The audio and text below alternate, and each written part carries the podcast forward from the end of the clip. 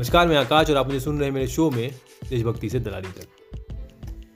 इमारतों के अंदर की डेमोक्रेसी देश की डेमोक्रेसी नहीं होती है। वो तानाशाही की तरफ़ बढ़ती हुई वो राजनीतिक व्यवस्था है जिसे चंद दलालों और कॉरपोरेट वालों ने खड़प लिया है। पर हम इसे बदलेंगे और मिल के बदलेंगे ये तय है। किसानों से आखिरी दिन की जो चर्चा हुई, उसमें कृषि मंत्री तोमर जी विज्ञान भवन से निकलते हुए मुस्कुराते हुए कहते हैं कि लोकतंत्र में तो चर्चाएँ होती रहती हैं। मुझे वो वक्त याद है जब इन्हीं की नेता, इन्हीं की पार्टी की नेता सुषमा स्वराज ने एफसीआई घोटाले में फंसे शरद पवार, जब वो कृषि मंत्री हुआ करते थे। उन्हें भरी संसद में कहा था कि शरद पवार जी को शर्म आनी चाहिए। तो क्या शर्म आने वाली बात कृषि मंत्री तोमर पे लागू नहीं होती? अरे, इन्हें तो शर्म आनी चाहिए, क्या बच्चे, क्या बूढ़े, क्या नौजवान, सारे लोग सिर्फ़ इस काले कानून को वापस लेने की दरख्वास्त लगाए बैठे हैं।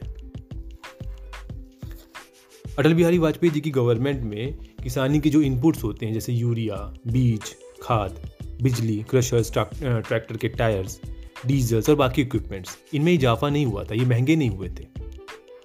पर जब से मोदी जी की गवर्नमेंट आई है, तब से इनमें सिक्सटी प्रतिशत सिक्सटी परसेंटेज मतलब सात प्रतिशत इजाफा हुआ है।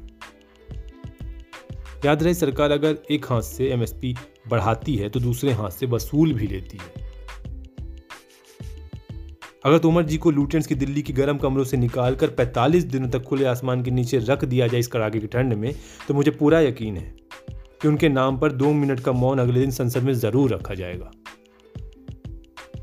पर उन्हें किसानों की परवाह नहीं। कमाल की बात है कि मीडिया ये नहीं दिखाता कि सरकार जिद में अड़ी है। वो दिखाता है कि किसान जिद में अड़े हैं। भारत की राजनीतिक व्यवस्था इतनी खराब हो चुकी है कि इसे बदलने का वक्त आ गया है। ये राजनीति जिस तरीके से आर्थिक असमानता ला रही है, इसे रोकना होगा। और इसे रोकेंगे आप। इसे रोकूँगा मैं। इसे रोकेंगे हम सब मिलकर मैं आकाश और आप मुझे सुन रहे थे मेरे शो में। देशभक्ति से दलाली तक। जय हिंद, जय भारत।